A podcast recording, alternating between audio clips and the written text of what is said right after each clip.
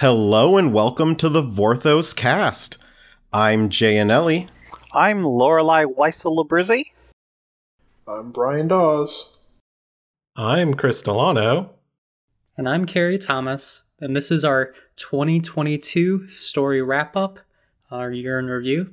And I know it's kind of overshadowed by the elephant in the room. Um, this story community is going wild for the a visual guide Magic the Gathering book by Jay and Ellie. Um, oh, you mean Magic the Gathering, the visual guide, available yeah. now from your local bookseller? Yeah, people people are having trouble because they're like buying them out at Barnes and Nobles and Books a Million and Borders. Mm-hmm. Even they're opening some of the borders just to sell the books again. so you you can order it directly from the publisher at Donkey Kong Limited. okay. They, um, they, do, they do sell it on their website. I think you have to go through Penguin Random House though. Yes, you can order it directly. You can you can get this book wherever, and it is the perfect um, holiday gift. So there you go. God, I, I hope people want it for for Christmas because I've got two extra copies. I, uh, I, accidentally pre-ordered the book uh, multiple times. Chris is doing the work of inflating these order numbers. It's a shame because I've been sitting here being like, wow, great joke would be to be like, wow, you can even get it on Amazon, but that just makes me feel dirty to even think about saying as a joke. Yeah.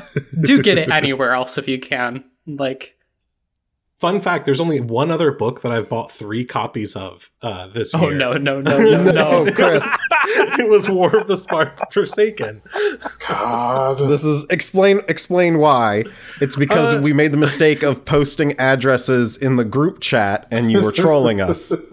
oh, y'all just wait. The Carrie was just the first to suffer.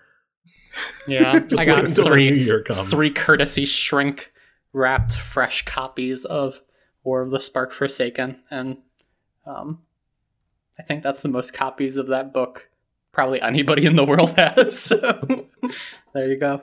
All right. So, as Carrie mentioned, Magic the Gathering, the visual guide by Jay and Ellie is now out. Uh, I'm really happy with the way it turned out. We will, once everyone has a copy here, we will have a episode or at least part of an episode more more dedicated to it. Yeah. Uh, I'm really happy you got Planeswalker Heights in the book published. So that was actually um, I wasn't originally going to include that, but uh, DK always has like bio data for yeah. characters in these, so they were like really insistent, and I'm like, okay, well, I guess we we actually get to publish stuff.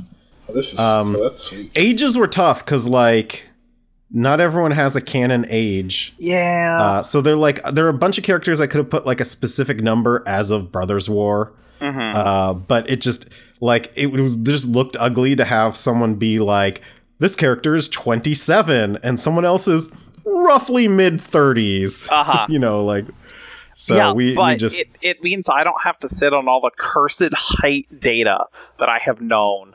Uh, everyone gets to know that Nissa is five foot two, and that's great oh yeah, so yeah, that was all. Um, that is that existed. I think the the franchise team developed stuff like that for for all the plane for for a select number of planeswalkers. It didn't exist for everyone.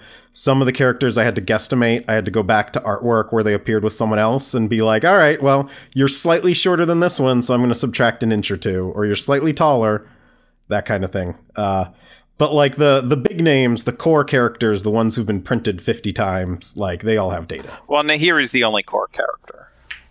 oh, you, you're. Got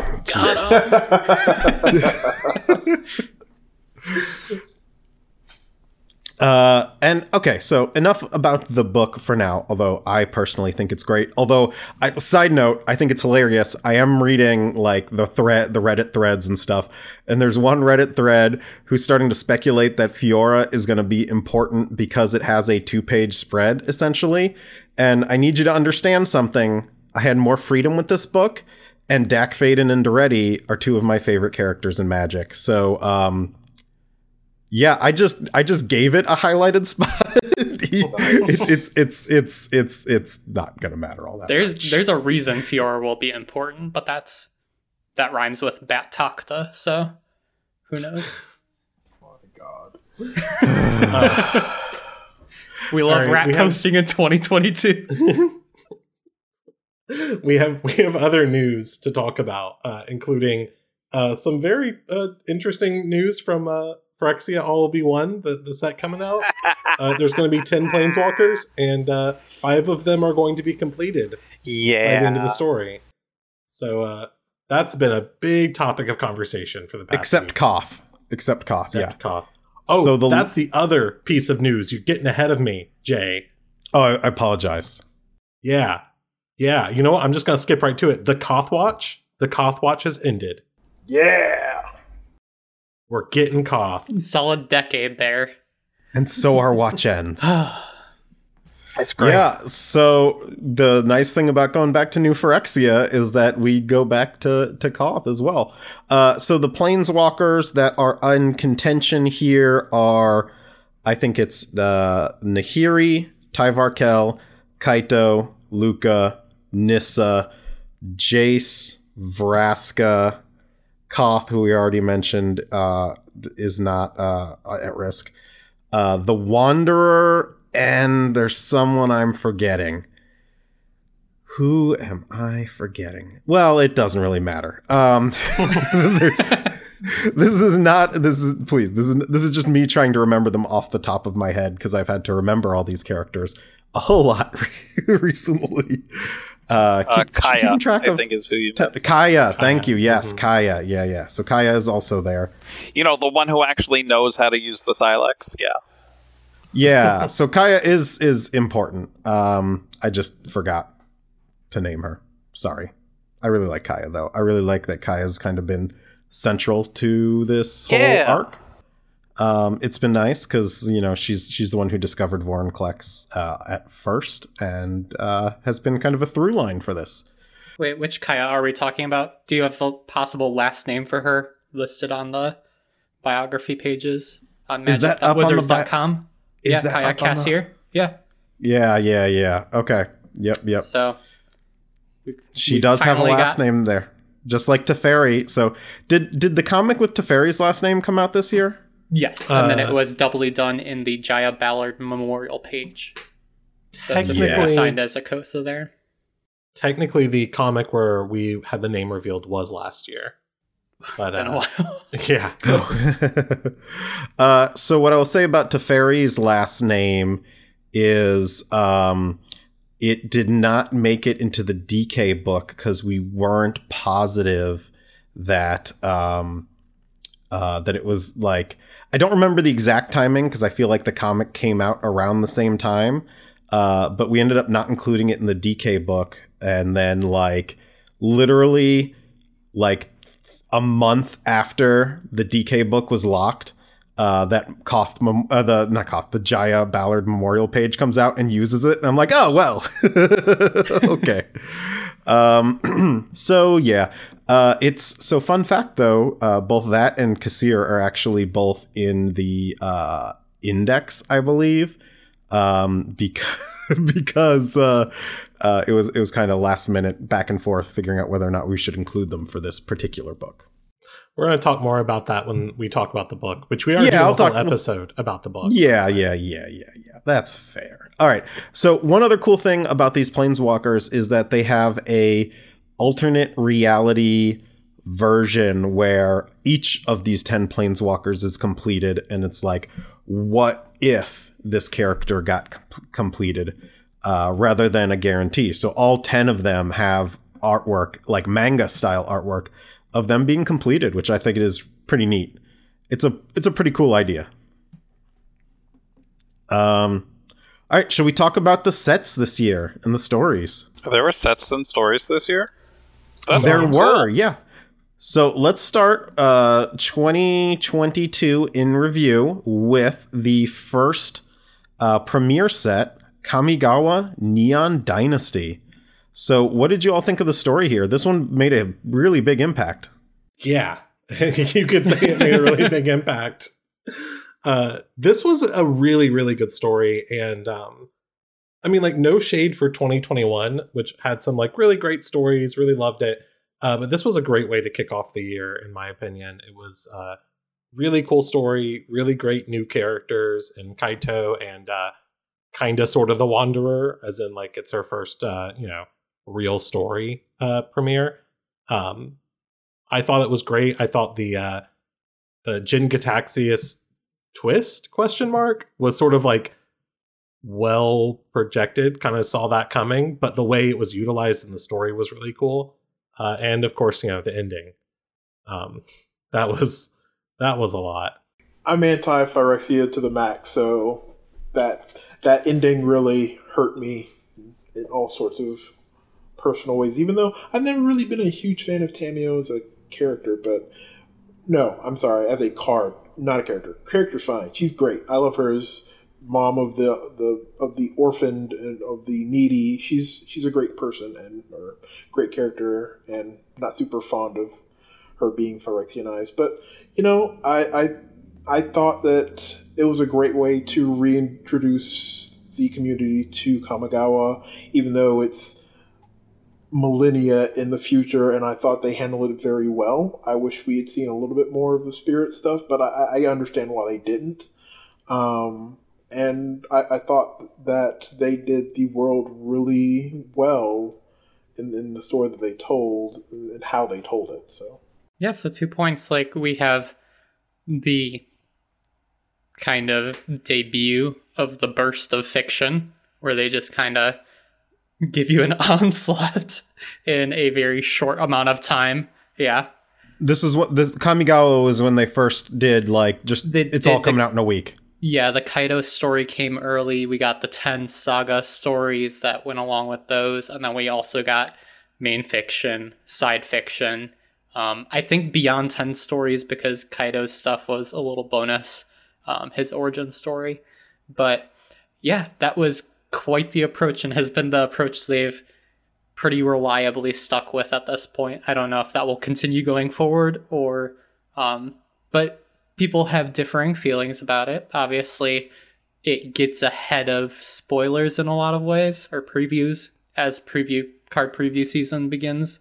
Um but gets people the story reveals they want pretty early. The Tamiyo one, I believe, was like a little mistimed because I saw a lot of people in Discord saying they got spoiled on the Tamiyo card being tweeted from the main account before they got the chance to read the story uh, when they were trying to keep up with the story.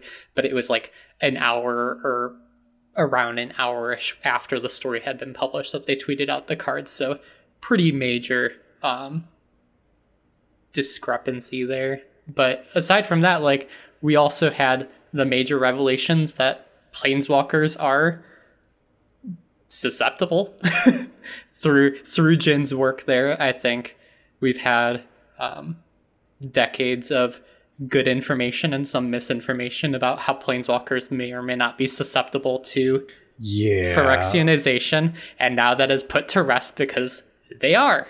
Um, except in Tezzeret's case, which you know he's personally debating with himself whether he is or not. uh, but oh, he got yes. he got the the jab from from Big Daddy Bolas, so yes. you know. And um, Koth, Elspeth, and Karn were all immunized by Melira, while Tezzeret got like an injection from some random Vedalken that said it would slow down the progress. Yes. So they're susceptible. We can. I mean, it's recruiting the planeswalker, the headlining planeswalker characters to the enemy side, which is huge for Phyrexians because they don't have a lot going for them being a relatively plane bound force. So being able to corrupt people and in some cases sneakily corrupt people and then reveal them after the fact is pretty huge advantage. So that's yeah, fun. so the the old fanon was that uh, planeswalkers were immune to compleation, uh, but that was like a garbling of a bunch of different stuff that happened. So I'm glad it's just they can be compleated now. They've, they've successfully and keep their spark. Uh, that's what's important now. Boo. Tell us how Boo you really feel, Brian. Brian's still holding a grudge from when Eladamri died like 300 years ago. So hey, you don't know that he's dead. Him. We d- we never. He We died off know. camera, Yeah. or he allegedly died off camera. So You know, his body, out even if he did die, even if he did die, his body could still be there in Dominaria. And, you know, we've Got some learned bones. if your body is still here, there. look here! Don't you do this? No, absolutely not. uh, I I think when it comes to Kamigawa and this set returning to a plane that was universally disliked on every single metric when it was released was a big risk. And if thing if if Neon Dynasty didn't go well, speaking frankly, it would have been a major fuck up. Uh, building on top of a previous major fuck up, and um, that Neon Dynasty succeeded at all, let alone the ridiculous level it did. People are saying it's one of their favorite limited formats of all time. People loved the characters. Kaito was delightful. Getting more character development in The Wanderer was delightful. People loved the stories. People loved the cards. People loved the the world building and the themes and the limited. I, it it is one of the best performing sets I've seen in the community almost ever. Uh, and that is a big testament for how much everybody at every step in every process uh, really made good choices and salvaged arguably Magic's worst plane um, and turned it into something that people actually enjoy. That's very impressive work. Yeah, I, I agree wholeheartedly. It was uh it was a really ambitious project for for Wizards to do, and I think they hit it out of the park. Right, 'cause- Um, and it's and it's not just we have to fix Kamigawa, but it's also we are pushing technology in Magic: The Gathering as a brand far beyond what it's ever been before. Uh, Kaladesh pushed it really far, uh, and yeah, Dynasty was just like, damn, we just are gonna do Cyberpunk, but with Magitech, and um, it, it's here and people like it, and that means it's probably going to stick around. Uh, so I guess I'll see y'all in Kamigawa 3 sometime. Yeah, I will say there were.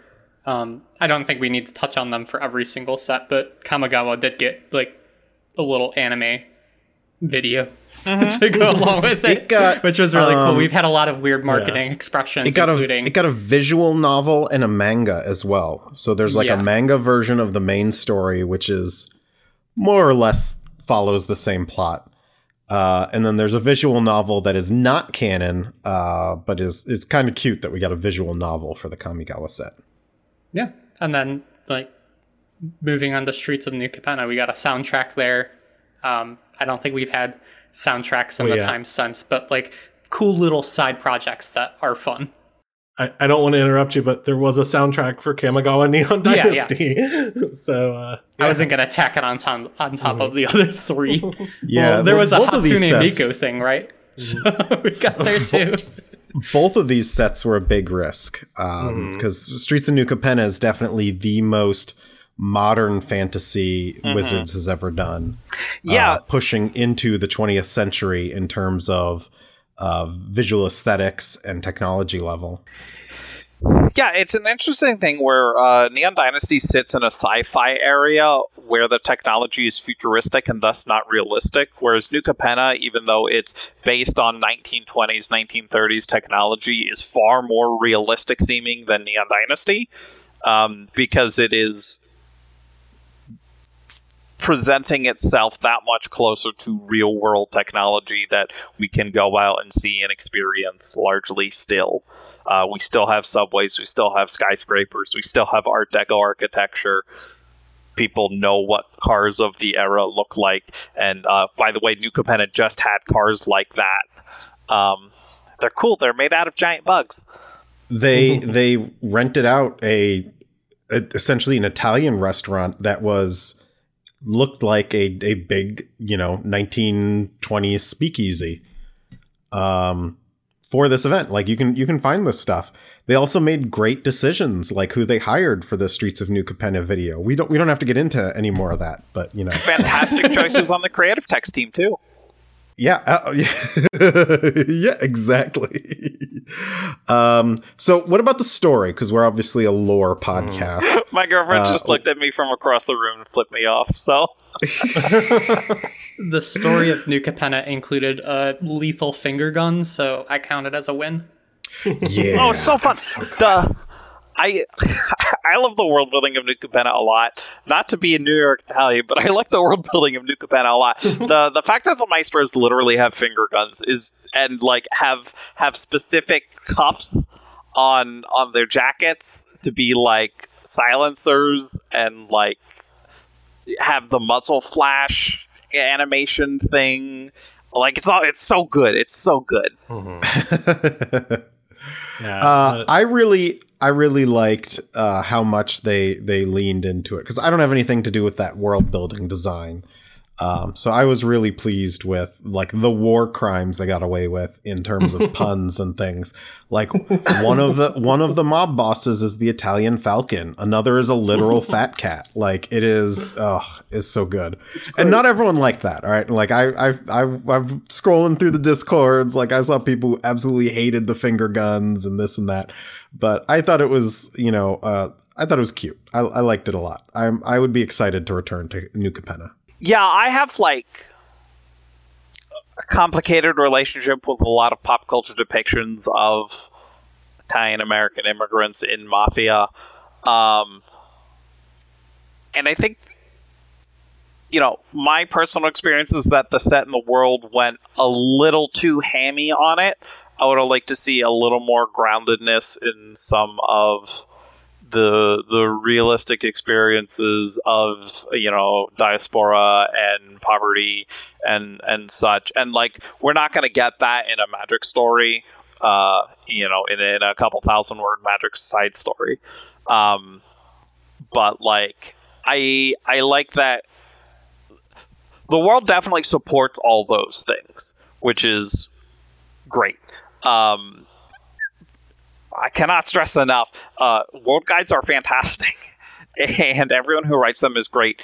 And seeing how robust this city is is is very cool from the inside. And um, the set even only gets to show so much. Uh, and I really hope we get to go back one day. This this is the set this year that I'm a little worried about because people didn't like the limited format, which is like a big important part about a set's success um, and uh, returning to that world. And now, now we do have uh, Ixalan next year, which was also a largely beloved limited format.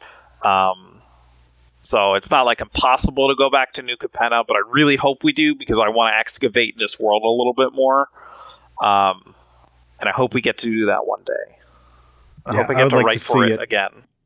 I'd like to see it push beyond just the the one Mhm. city. Yeah, we and we had a we had a little bit in there. Uh, there is there was literally a, a like civilian revolt against a bank on one card. Um, but uh, I don't know. All I'm saying is this is the era where you you have the foundation of the Communist Party of the United States of America and a lot of populist movements and uh, workers' rights and all that stuff. Uh, and then capitalism failed, uh, and socialism helped get us out of that. And you know, all I'm saying is like this is a good era for storytelling, and maybe learning some lessons about history from. Mm, yeah, yeah. So, yeah, uh, yeah. as for the as for the individual stories of Streets of New Capenna, uh, I thought that this had some of my favorite side stories of like all time. Um, I absolutely loved the the Maestro side story. Uh, the it, it Mhm. was one of my favorite pieces of magic fiction. I thought it was great. I thought the main story um, delivered on the noir feel that they were going for with like the detective work and the the sort of like Elspeth as the detective trying to uncover the secrets. Um, I think uh, I understand the re- the big failing and the elephant in the room that's not Frankie Peanuts is that uh they uh they didn't give us a story for the Riveteers, and I think that kind of feeds into like the the what you were saying a little bit, Lorelei, about how there are as- aspects of this like world that they didn't really explore, and the Riveteers is probably one of the most important ones in terms Or- of like Hey, they built this city. They don't even get a story. We're they go- don't we even get a song. organize organize a about- strike is all I'm saying. rock and roll. Um, but uh, yeah, so I think that when we go back to New Capenna, I'm hoping we get a story uh, that is really involved with the Riveteers Mm-hmm. And gives us a good view into like what it means to be a Riveteer. Mhm. Um, but Yeah, this was they're a lot of also kind of the yeah. This was this was kind of so Neon Dynasty did it a little bit where they had side stories that were directly related to the main story in the sense of Kaito's uh, origin stories are kind of a side story for Neon Dynasty. Mhm. Um, and this one gave us a side story that was just straight up part of the main story. It Yep. just it just got put in the side story section. Um, and so that was an interesting choice, kind of breaking up the the five and five world that we lived in for so long. Um, pretty successfully ish if they hadn't uh, cut the Riveteer story as as an option there. But um yeah, I thought that was a good thing to do was like, hey, let's kind of break up that that uh, persistent combo that we've had for so long. Yeah, and I think that New Capenna's story started in an awkward spot, having to pick up from Elspeth's journey that we didn't really get to see. Yep. So yep. Yep. people were like, "This is kind of a um, uncertain place to start." But we pick up with Elspeth. She doesn't make that much reference to the events of Theros, and probably for good, for that matter. But we get to see her actual journey through the main story. Ob Nixilis, I've heard and probably agree with some complaints that he was a little flat in this story as a villain. Um, and I know there was some confusion about the Giada angel stuff at the end.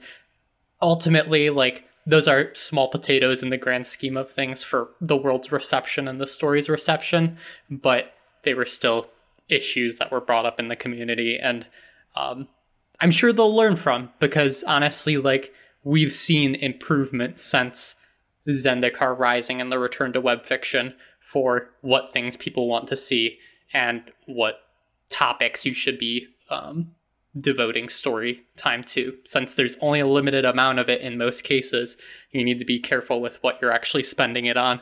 And major story events like the Angels returning was just kind of um, a little confusing for fans. so.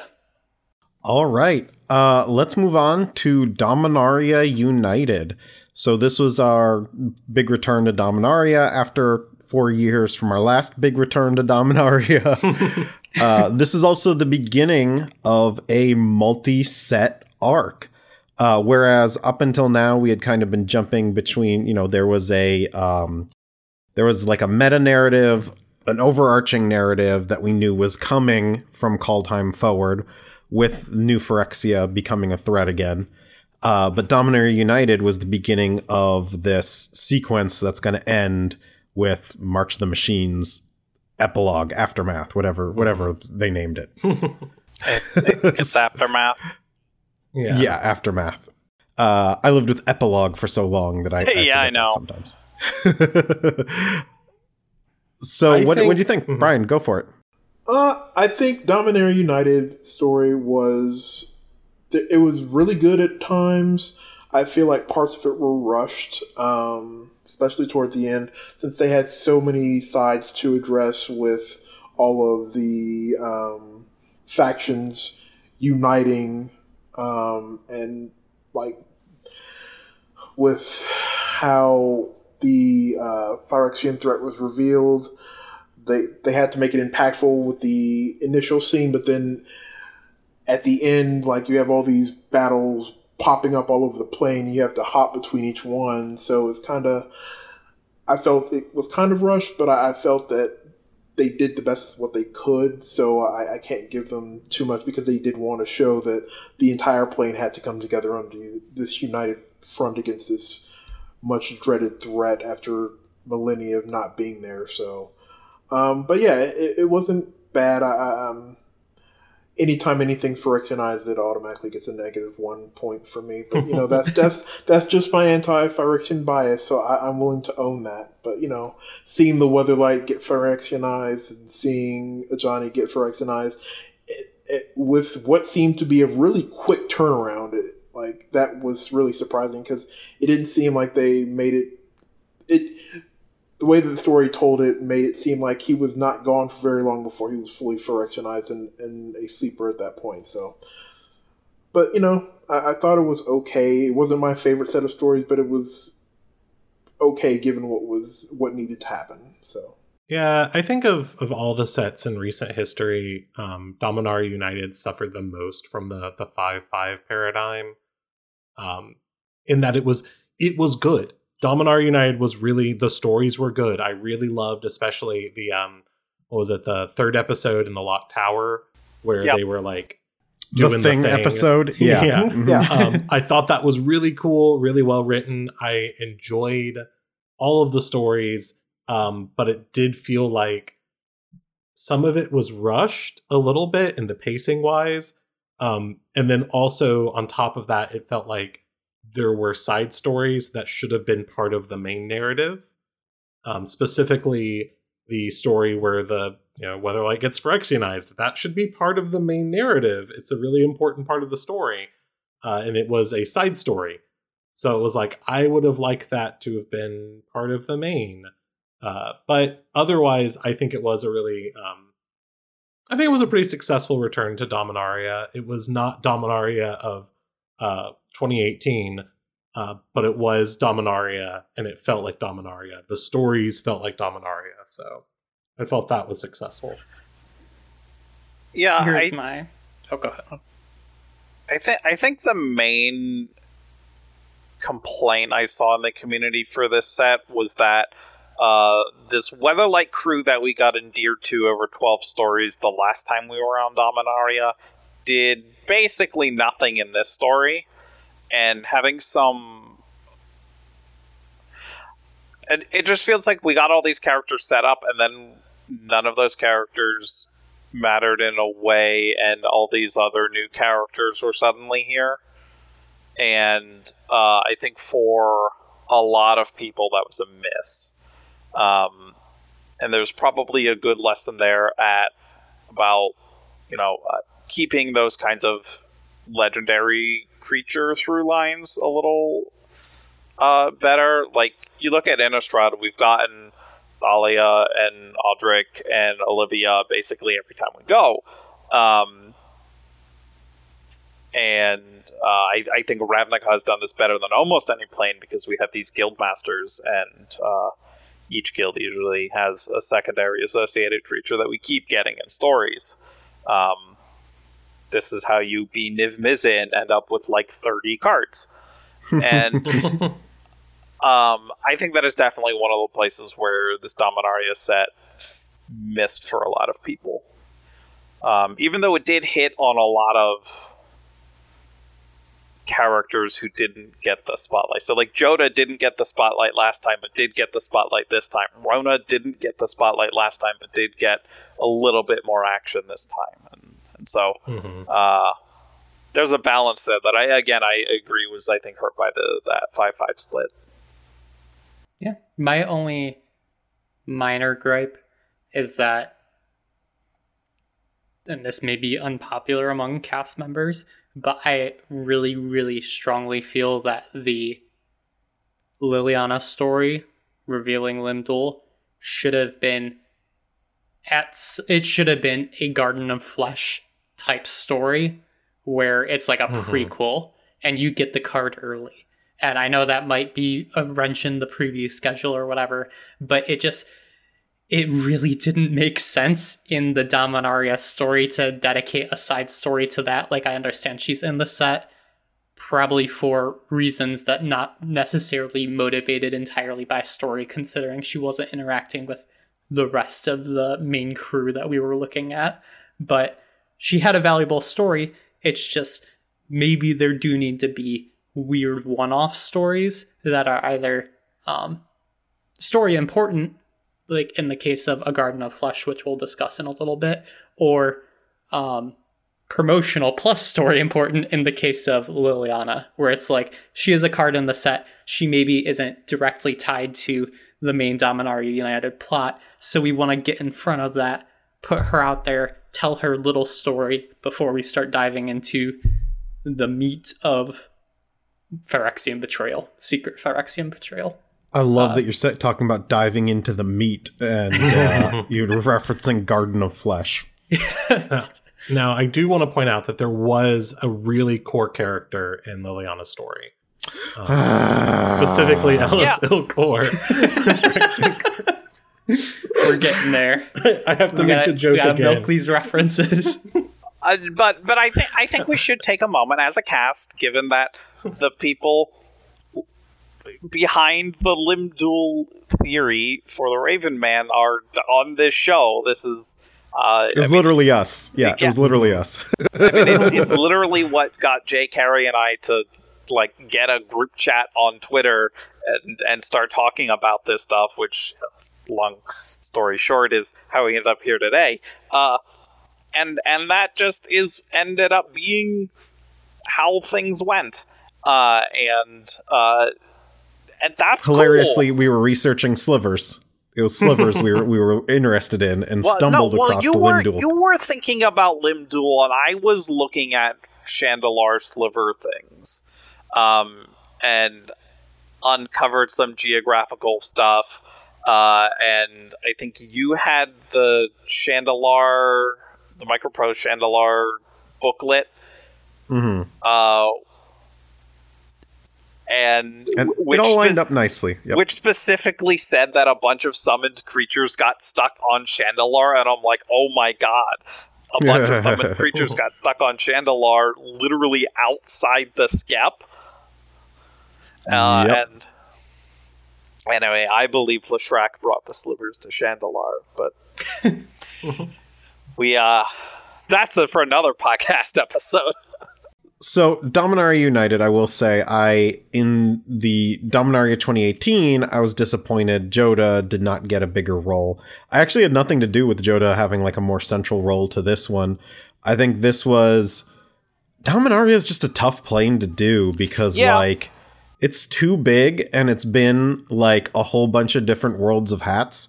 So this one, if you pay attention, is like it is very much has a Terisiare focus, likely because the Brothers War was following it up and it Yeah. wanted to have that kind of thematic through line. Uh, so, and so that kind of nes- necessitated the Terisiare characters taking the spotlight, the Jaya and Jodah and stuff. But yeah, no, I mean, I don't, I don't necessarily disagree. Uh, I, you know, my, those are things that happen for a variety of reasons, and I don't think they're not. I, I well, I think they're valid criticisms, honestly, about not. Uh, we'll we'll get to that in a second. We'll talk about what Yes. the, the the criticisms were at the end here, and in the meantime, let's move on to Brothers War, which I think was Best set ever. the This biggest one was success of the year? Flop. It was a big flop. Nobody the, liked you're, it. you're kicked off. Oh, hold on, hold right click, kick, and mute. Ban. this has probably been the best received story since Ixalan, maybe like Ixalan block, and Uh-huh. that is pretty damn high praise considering, um, you know, everything that it has to deal with. So Mhm. This was, uh, in contrast to Dominaria United, the absolute best 5 5 split they've ever done because it wasn't really a 5 5 split for main and side story. We just had one main story written by two people. That's basically what we got. And it was uh, absolutely the best magic story has been in years. Just hands down, no question asked. Uh, just Reinhardt and Miguel knocked it out of the park in every measure. Yeah, and I think we talked about this when we talked about the Brothers War, but having a modern plot that was not tied to like a bunch of cards in the set gave them breathing room and that character time uh, to really like let things simmer in advance of you know obviously things are going to happen in Phyrexia all will be one but having that moment to breathe between Dominaria United and uh, Phyrexia all will be one well, I'm not going to say that every time. And between you know DMU and one, uh, I think was really really advantageous. Yeah, mm-hmm. I I was very surprised um, when I when we were working on the set um, for creative text. Oh, that's right. Uh, you worked on the set. yeah. congrats, uh, congrats, Jay. This was your first creative text. It was. Yeah. Little, I think I did baby all right. text writer. Um, I was under the impression that the present day story was kind of going to be tacked on at like as as a more as a used more as a framing story for the past stories uh, rather than have its own five full stories. Um, and I'm really glad it got that space. Reinhardt got to do a lot of really good character work, uh, which um, if you go back and uh, listen to our interview with him, um, you know we mentioned a lot of these moments. Uh, Elspeth uh, happening upon Jodah and Chandra uh, drinking in uh, Jaya's honor, and them all sharing this uh, just unfathomable grief over Ajani. Um, the little moments between Nissa and Ren, and between Nissa and Gaia. We we just got to have moments to sit uh, with characters and have them interact, and that was nice. It was good. Um, it's the kind of stuff that makes people fall in love with characters. Um, and God, we even got that great Tezzeret story mm-hmm. on uh, New Phyrexia, and so I, I don't know. I I would love to see more stories like that uh where like I think I think the thing that has happened with Dominaria United and the previous Dominaria set is that when you have like 15 characters, most of your stories end up being going from plot beat to plot beat. And for this story, for Brothers War, the present day story, uh, we got to you know all the satisfactory plot beats were there, including a whole bunch of plot beats that I wasn't even aware were going to happen. But we also got all that social time. Uh, and the past stories did a, a, great job of highlighting a lot of these social moments. Um, because the past stories were not telling the story of the Brothers' War, the novel. They were much smaller looks at individual groups of characters um, during the war itself, and or in some cases after the war. Uh, and it was so good. It was so good. Mm-hmm. All right. Uh, so let's let's summarize. Unless anyone has anything they want to add to the bro talk, because we have some more stuff to talk about yet. Uh, believe it or not, this wasn't only the only story content this year. Uh, so I think for to give kind of like an official Vorthos cast constructive criticisms, like the five and five split, I think it's pretty unanimous that it's doesn't always seem to quite do it and uh, needs to be reevaluated. You all think? Would you all agree with that? Yeah, I think it, I think it needs to be. Um, I don't think there's a problem with having side stories in a main story. I think the they need to allow the main story to develop at the pace it needs to, even if that means it's not five stories, and even if that means that we get like a 7-3 split if we're sticking to 10 you know like mm. let us let the main story develop uh don't feel forced into a 5-5 just do what you gotta do you know or, I mean, it yeah, also not... works the other way. If you mm. are only going to allot five stories for your main set story, you have to make mm. sure to mm-hmm. tell stories within that scope. Yeah. Mm-hmm. Yeah, that's a fair criticism. Mm-hmm. Like it, it, it works both of those directions, and like I, th- I think Magic, I like I I think since Zendikar Rising has uh, started the web fiction again, it is Magic Story has been adapting better and better and better. Uh, so this is like clearly something that is improving, and so so that's good to see. My uh, my bold prediction for 2023 is that we will see the end of the five five split at least uh, in some way. That we will. Yeah, you also have to will- remember yeah. that the Brothers War story was written a, Mhm. a while ago. Yeah. Uh, okay. So uh, another thing I heard that I think is worth bringing back up is the uh, a character through line from previous visits. Right. We talked about the Weatherlight crew.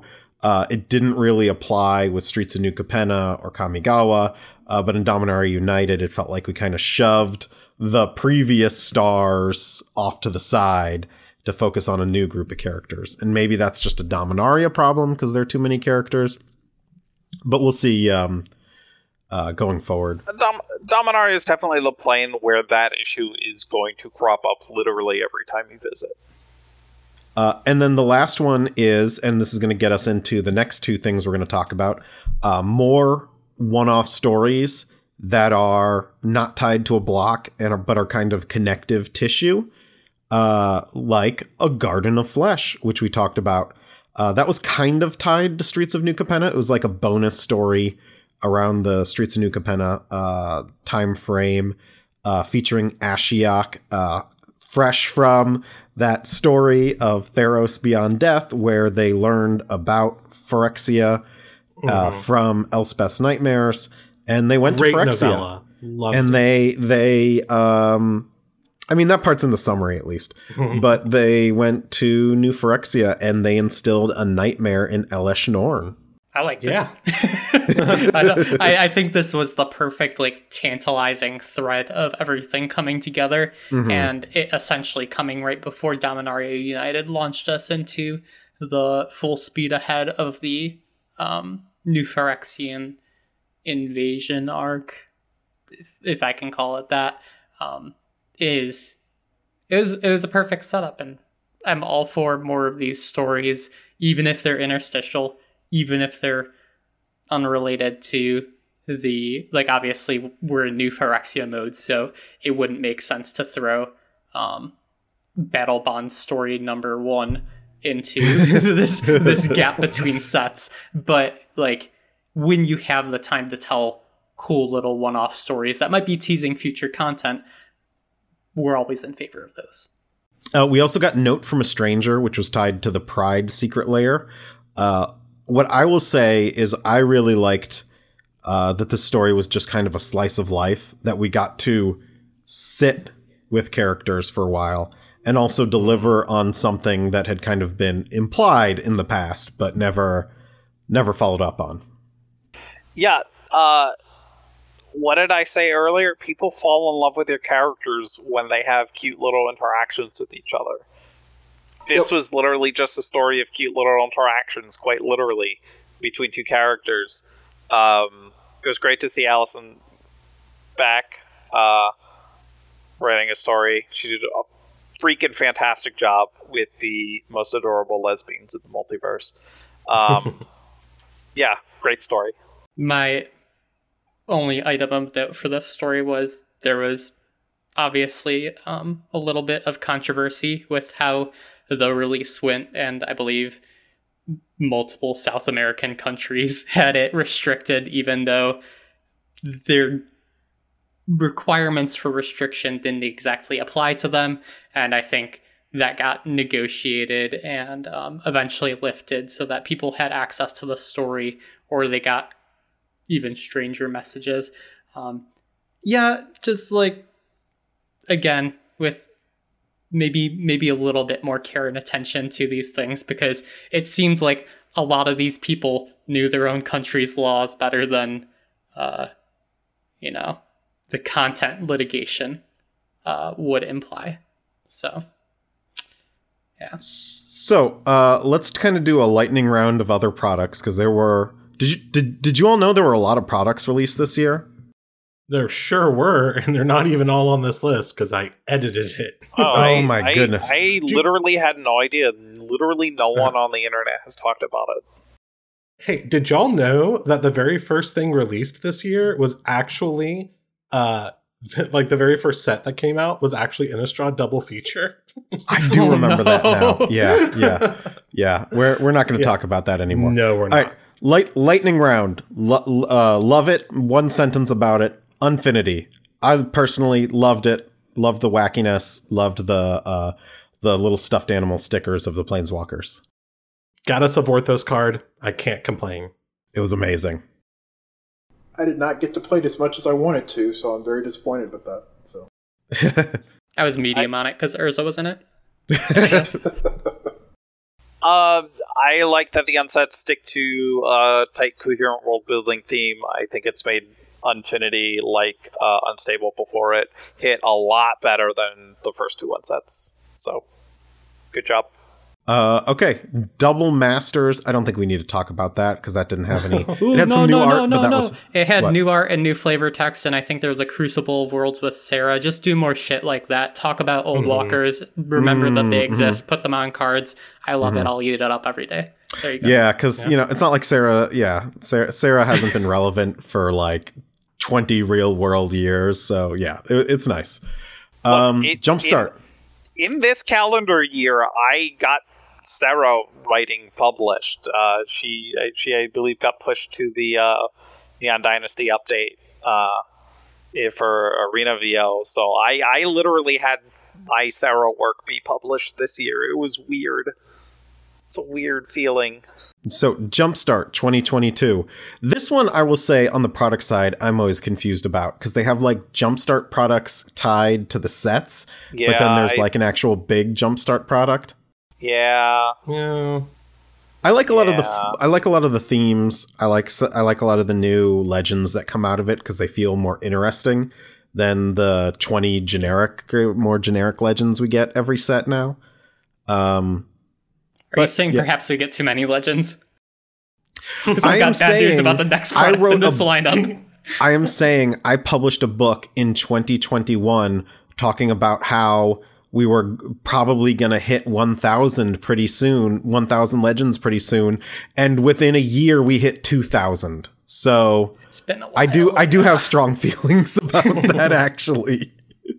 Uh yeah, legends. No, 2021. So within 2 years we had hit, we had gone from oh, we might be hitting a 1000 soon to we are now at 2000. I, I think someone did a statistical breakdown, and something like 25% of all viable commanders, legal commanders, were printed this year or something. Mm. Yeah. It's and it's an obscene number. Um, yeah, I will say in in defense of Jumpstart, a lot of the times we get incredibly niche commanders. And Yeah, characters. Jumpstart. This isn't Yeah. Jumpstart's fault. No, Jumpstart has cool Yeah. commanders. It gave us Oh, I- Muxus. I, will always 100, be. 100% of the blame on the next set on the list. list. but before we go to that set, just a note: it gave us Anti Blight, who is one of my favorite cards ever printed. She's so cute, Mhm. little little devil Well, yeah. advisor whispering in the ear. Um, Jumpstart not being Mm-hmm. tied to a specific plane lets us, you know, let lets it get to have weird characters like that. I believe ju- this Jumpstart also had another rabbit person, the the magician, right? That was this one. uh, I think so. We got like a. It wasn't a, a legendary creature, but I think we did get another rabbit character. Uh, so we also had Commander Legends 2, Battle of Baldur's Gate. That is the one of the D and D sets. Uh, I think it's neat that we sometimes get these D and D sets. It's also like a mental break from like Magic lore, and it gives D and D fans stuff they want. I think they're pretty Uh, cool. For for the record, the name of the set is uh, Magic: The Gathering, Commander Legends, Dungeons and Dragons, Battle for Baldur's Gate. Just, just Easy it out to there. remember. It's Commander Legends too. Yeah, yeah, yeah, yeah. yeah, uh, I don't mind getting more D and D sets. I worked on Forgotten Realms. Uh, I don't like Commander Legends being a D and D set because that's the kind of product where we usually get a lot of old Magic characters getting new cards, and I think that space is Or their first cards. Yeah. better used on Magic's IP than D and D. I definitely think the first Commander Legends was was just leaps and bounds yeah. stronger than, Yeah. than this one. Uh, we got a lot of uh, universes beyond uh, Warhammer. We got uh, Street Fighter. Uh, we got uh, not Arcane. Arcane. We got um, Transformers this year with Brothers War stuff in the Brothers War packs, which was interesting. I thought it was neat. I thought it was thematic for you know it's a bunch of it's a, it's a set about giant robots punching each other. It it, it fits there, and it they weren't standard legal, so it didn't hurt anything. Uh, but yeah, I I'm a big fan of Universes Beyond, honestly, if only because we get cool stuff and I don't have to think about the lore too much. Except when I volunteer myself as tribute as knowing a particular property pretty well, uh, and then get hired to do creative text for it, which we'll talk about in the future. Uh, I wonder what. Uh, I will say I love the Warhammer 40,000 uh, decks, and I thought they were really cool. Uh, and I think that seeing a lot of like traditional magic cards with a different style and different flavor was a really fun way of like reminding everyone that hey these cards can just be like put in other worlds. There's no reason why we don't have like some of these lands set in other places or artifacts like a hedron archive that was not zendikar was really cool. So i like that it does push us beyond those boundaries and says like hey you can reimagine these things. They don't have to be stuck on one world. Booster fun has been honestly incredible this year. Like the the the variants, like the the Streets of New Capenna gilded stuff, like all just absolutely gorgeous. Keep doing cool, unique stuff like that, please. Uh, just don't do like the ink, the Kamigawa ink thing where it's like one in five hundred, or the foil, the foil shattered glass Optimus Prime that's going that's like incredibly incredibly rare. Like that that i don't like. Don't, Jay, they, they literally just did numbered artifacts with like special numbers on them in the brothers Yeah, war. This isn't this isn't going away. if you can get like a regular version of it uh-huh. that uh, like because those numbered artifacts are like okay so this is like the special super rare version but like you can get the basically the same the exact same artifact without the number right? Like I mean, they're, so that's they're fine literally all reprints. I mean, also they're reprints. That's true. Uh, okay, but we are we have more to talk about. So let's talk about Boom. This has been a really big year for Boom. Uh, we got the conclusion of their first big story arc, the conclusion of their second big story arc, uh, two character focused one shots on a Johnny and Nahiri, and a mini series called The Hidden Planeswalker. So, what did we all think of Boom this year? Loved it. Perfect. Perfect. Was Tezzeret Master of Metal also this year? Oh, That was a no, I think that was last year. okay. Well, that was an all-star comic. Boom comics are pretty good. Um, I didn't expect them. I honestly was very pessimistic about them bringing back Magic comics, but they are back and they seem very successful and they are having a blast writing these things. So I am going to keep enjoying them as a weird little Magic AU. Uh, if I could get from e- from each of you who are boom comic enjoyers, just give me like a sentence about give me give me one thing you like about what it does that makes it like fun for you. oh it it it lets us like enjoy characters for a lot longer and a lot more specifically than i think magic story can allow us in the sense that we got an arc with like chandra garruk and niko and we're not going to get like a year spanning arc with those characters in magic story probably ever and it was cool to get that in comics Yeah, I Yeah. think also like Lazav being in Ral's dream while he was naked was pretty cool too. I guess it's cheating if my sentence about the comics is they're a major narrative structure that I know nothing about the future of. Uh, so, uh, you know, uh, that is honestly one of my favorite parts. Is I know nothing about the production of the comics, and so they all get to be surprises for me. But uh, again, it's just being a dead horse here. You get to see a bunch of different character interactions on like really small stuff, really good quippy stuff. Um, I think Jed has nailed all these characters, uh, writing them. Um, and the Rich is writing uh, or co-writing the new arc. Yeah. huh? Mhm. Uh, Rich Douek, D O U E K, or, or something like that. Uh, I don't know how to pronounce his last name, but he's co-writing the new arc Mhm. uh, from 21 on. Oh hell yeah! It's I will a mini arc, our- right? Anyway, that's neither here nor there. Go ahead, Carrie. I will do a reprise of my comment last year and say, please, for the love of God, do a secret lair that acknowledges that these comics exist, and I guarantee more people will know that these comics exist because of your secret lair. That's all. It's Yep. free. It's literally free. Do it. Yeah, yeah. It's I, I, that, that sounds like a great idea, Carrie. Yeah, I like that idea a lot. Jay, you're being fishy. Let's get a Zona a Planeswalker card faster than Dack got his. No, no one involves me in any any kind. I don't know anything about any kind of secret lair discussion, but that is definitely something that I have said on Twitter and many other places. Is that there should be like a metal Niv Mizzet card. Uh, there should be you know like a you know comic specific versions of of characters, even if it's just like comic art. Hire the artist. Uh, hire Ig uh, Guara to to come and do like a planeswalker card for you. I feel like that would be a slam dunk.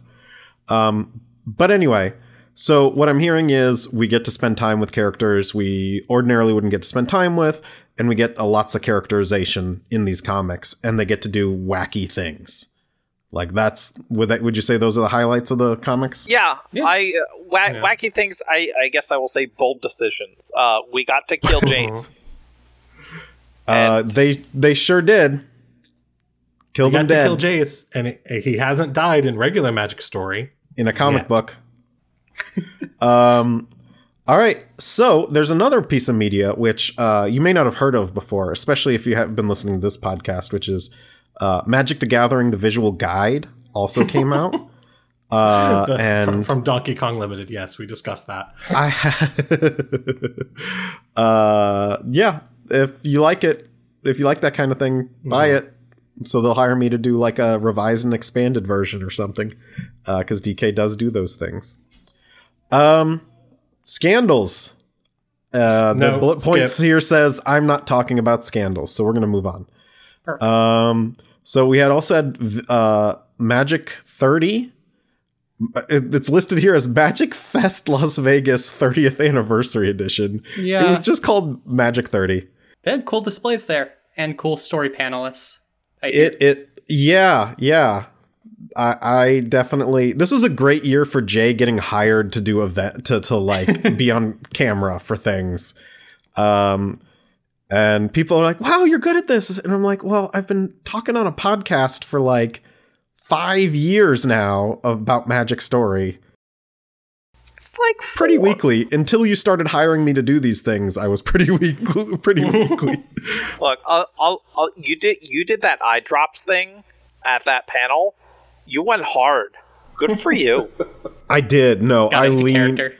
I leaned hard into it. My proudest moment was when I was looking at comments on the YouTube video for SNC and someone used some obscure Italian word to refer to like that is definitely a something or other. I forget what it was. I had to look it up. It wasn't like Guido or or WAP or anything like that. Uh, oh, so it wasn't like a slur. I, We hope not. uh, um, no, no, no. It was just like they're they're very. I leaned hard into both of them, so I'm glad people responded to them. Uh, but Magic 30 was the con atmosphere was just fantastic. I'm the only one from the cast who was there. Next year, I think more of us are going to try and go to Philadelphia because it's with driving distance We'll for, see. for me. We'll. Yeah, it's a it's a we'll see for some of us, but that's okay. Uh, the thing I wanted to bring up about Magic 30 was that there was a lot of Vorthos stuff. Like they Yeah. they had like the Weatherlight, they had all these like story things that were there. They really did like have story at the event, which they just didn't have at like pro tours before. So I thought that was like a really important thing. Well, except for like the hour of devastation reveal, that was a big that was a big cool thing. But That, that what I was mean. cool. Yeah, yeah. Um, but I mean, like, so like the official panel list is up for uh, the one in Philly. For the Pro Tour, uh, Phyrexia will be one, and there's going to be a panel on the Phyrexian language at a Pro Tour, and I think that's pretty cool. Yeah, I do. I really like that they're kind of uh opening. Well, so people were asking about that at the last con at, at Yeah. Magic 30. Uh, and Matt Danner very coyly said, Is that something you would all like to see? And Uh huh. Matt is, I assume, I, I have no, so I'm, I'm going to level with all of you. I have no idea who works for who or what anybody does at Wizards of the Coast outside of how they interact with me. So, Uh-huh. like, I just, in my vague, nebulous mind, uh, Matt is somewhere in the org chart above most of the people I work with. So I assume things happened following up on that, but I actually have no idea how any of that pieces together. Hey, and maybe Because everyone has be a- titles that are like manager and designer and producer, and I don't know what any of that means. Uh, I, don't- I don't know. Maybe there will be a Vorthos cast panel at uh at uh MagicCon Philly though. That would be cool. I sure hope so. We might find out Mhm. in January, according to that website.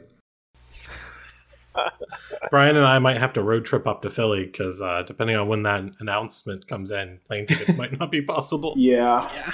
and like, ugh. Yeah, it's it's really really pushing it. Uh, I think logistically uh, for for that. What, Um, what, what are you talking about? Do you not just like hop down on SEPTA twenty minutes to the convention center? Shut up, Lorelei. Uh, well, Brian and Chris, if you uh, use our wonderful train system and you want to take a full day train up to like Virginia where it stops, I will drive down to Virginia and pick you both up. Uh, but okay. So that's about it for Magic 30. That's about it for what's on our I'm not going to go into looking forward. We'll we'll look forward when we look forward uh, next year. Uh, so overall, uh, let's go through the cast one by one. How did Magic Story do this year? Oh, you got to start us off. You're the Yeah, you're let's the do it top in of the turn What's list. the big one? I think they hired me to do a third book, so and they hired me for a lot of cool stuff. So big hype. Like I worked on the SNC panel. Uh, I'm sorry, I worked on the SNC videos. I was at a Magic 30 panel. I was on the creative text for Bro. I wrote uh, at least one book um, that is published now. I am. I, I did pretty well this year with Magic Story stuff, so I'm pretty biased at this point. Yeah. Uh, my bias is I named an ocean after hominids, so uh, Yes, yes. I love that Miguel was just like, happened. yeah, let's do it. Miguel's great. Um, uh, over overall, um, I think we saw. I think we saw from the story itself, the web fiction itself. I think some of the best overall web fiction over the this year that we have ever seen. In any of the years that Magic has done web fiction, um, and world building wise, we saw a lot of risks being taken from rehabilitating Kamigawa to uh, having a very modern feeling world in New Capenna to bringing back super ancient old time magic lore in Brothers War uh, and you know the challenges that come with uh, hitting the proper nostalgia while also not going too hard on it so that people who weren't around for Brothers War things back in the day were lost. And I think Magic has largely succeeded on a lot of really tough challenges this year, world building wise. And uh, so kudos to to everyone on uh, the creative team who who has who has done that kind of work. Uh, y'all are great, and I think y'all crushed it. Um, I think the story did well this year. I really enjoy the fact that they did change the story presentation method to where we get all the story before uh, the set actually comes out. Um, that's been amazing. Um, I've been really happy with that. Uh, I think for the most part, the story has done. I've liked most of the story. Like outside of the couple of moments of feeling rushed on Dominaria United, I think I liked. I've liked all the narratives. Um, I've liked what they've done with the characters. I like. Uh, I, I've liked how they've given us a feel for a bunch of characters that we didn't really have a ton of insight on recently. So, um, yeah, I, I've I think they did well this year. Yeah, I, I think this was uh I think this was probably the strongest year for Magic Story. Um, just kind of reiterating folks in, in a really long time. Uh, I think that it's pretty incredible that when I think of the the major story releases, like the weakest one was probably Dominaria United, but it was still probably one of the better stories like like story arcs we've had in a long time. So I think that's saying something like this is just a really strong year where even like the one that I look at and go, well, the pacing was kind of off uh, at points. It's still like a really good web fiction series. Um, I think that they've really found their stride with telling stories in through web fiction uh, again, and they found a great way to uh, releasing it before previews, doing all of that, doing some little hype things like this uh, reveal for one, where we know five of the ten are not making it out uh, uncompleated, is like just really cool focus on the story in a way that we haven't had in a long time, and I I love that. I love that we're. It feels like Magic Story is being integrated into Magic as a whole in a way that it hadn't for a while, and I like that. Yeah, I think basically on every front, Magic Story has improved over the course of this year. Um, there's, yeah, to reiterate both Brian and Chris's statements, like every single synergy that we've had, be it um, doing the previews or doing the story before the previews, the marketing that went along with it, um, kind of teases like we have for Oh Will Be One coming up.